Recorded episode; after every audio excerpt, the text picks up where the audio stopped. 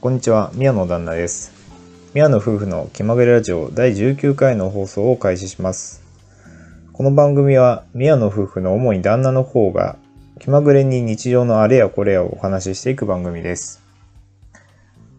今日は有給休暇を取って家でゆっくりしています。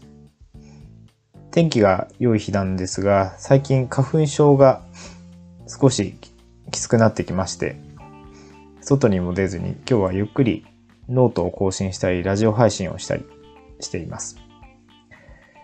さて、第19回の今回ですが、テーマとしては、他の音源にも配信してみようというテーマにしてみました。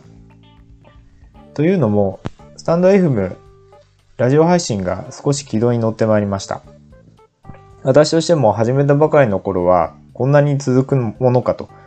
思っていませんでしたが、なんだかんだで発信したい内容というのをもう思いつきながら配信を進めてきましたので、なんとかここまでやってこれたかなという感覚です。で、せっかく発信するんであれば、スタンド FM のユーザーさん以外の他のポッドキャストを聞いているようなユーザーさんにも届けられたらなと思いまして、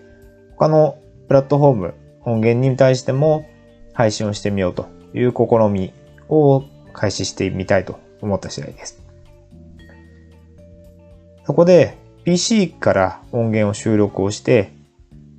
各プラットフォームに載せていくまでの過程というのを今回整理をして実際に今回の放送からそのポッドキャストでの配信というのも解消していくべく今回の音声収録を進めております。今この音源を収録している段階ではまだ配信できるかどうかわからないのでドキドキワクワクしている状況です。さて今私はメインをスタンド FM にしていますがその他のポッドキャストとしては Apple Podcast や Google Podcast、Spotify が日本では有名かなと思っています。実際に私も Spotify でいろんな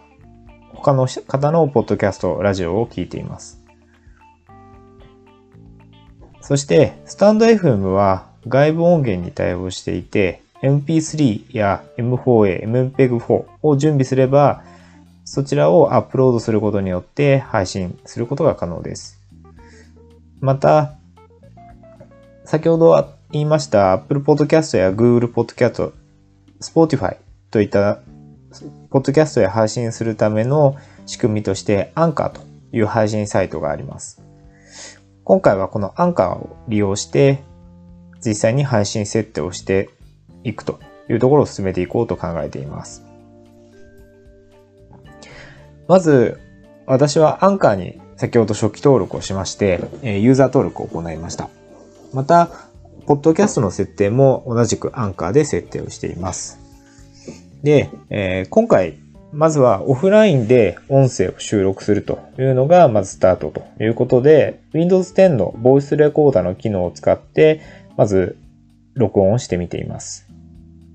また、私はあの Mac、MacBook Air も持っているんですけれども、MacBook Air でもし収録するという場合は、QuickTime Player を使って、新規のオーディオの録音という機能を使って、同じく音声収録をすればオフラインでの音声収録が可能かなと思います。ここまででようやく音声の準備というのができました。その後、ウェブブラウザーでアンカーにログインをして、各 PC からアンカーのウェブサイト上に録音した音声というのをアップロードしていきます。まあ、この後の作業というのはまだテストで少し試したぐらいなので、実際に配信ができるかどうか試していないので、少しドキドキしている部分もあるのですが、まあ多分大丈夫でしょう。そしてアップロードした後に、その自分の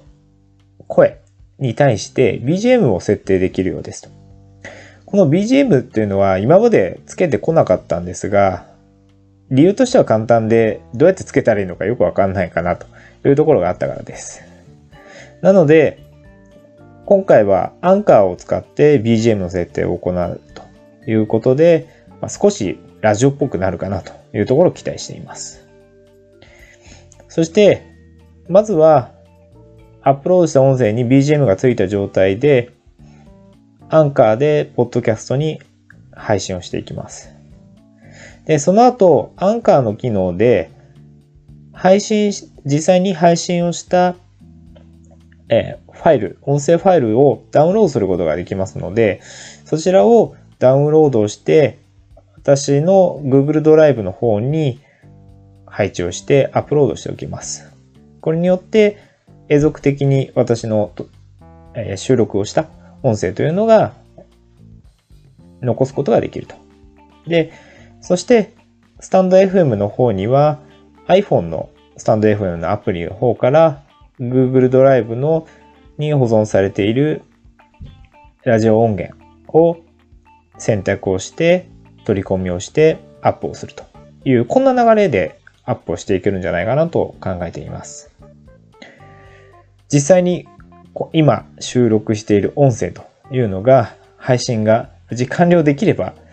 無事うまくいったんだなということで皆さんがお聞きできてるということはうまくいった証拠なのかなと思いますので実際に皆さんの耳に届けられるようにこれから設定作業を進めていきますし、まあ、今後も試行錯誤を進めながらラジオの配信、えー、収録というのを進めていけたらなと考えています。それではまた次回。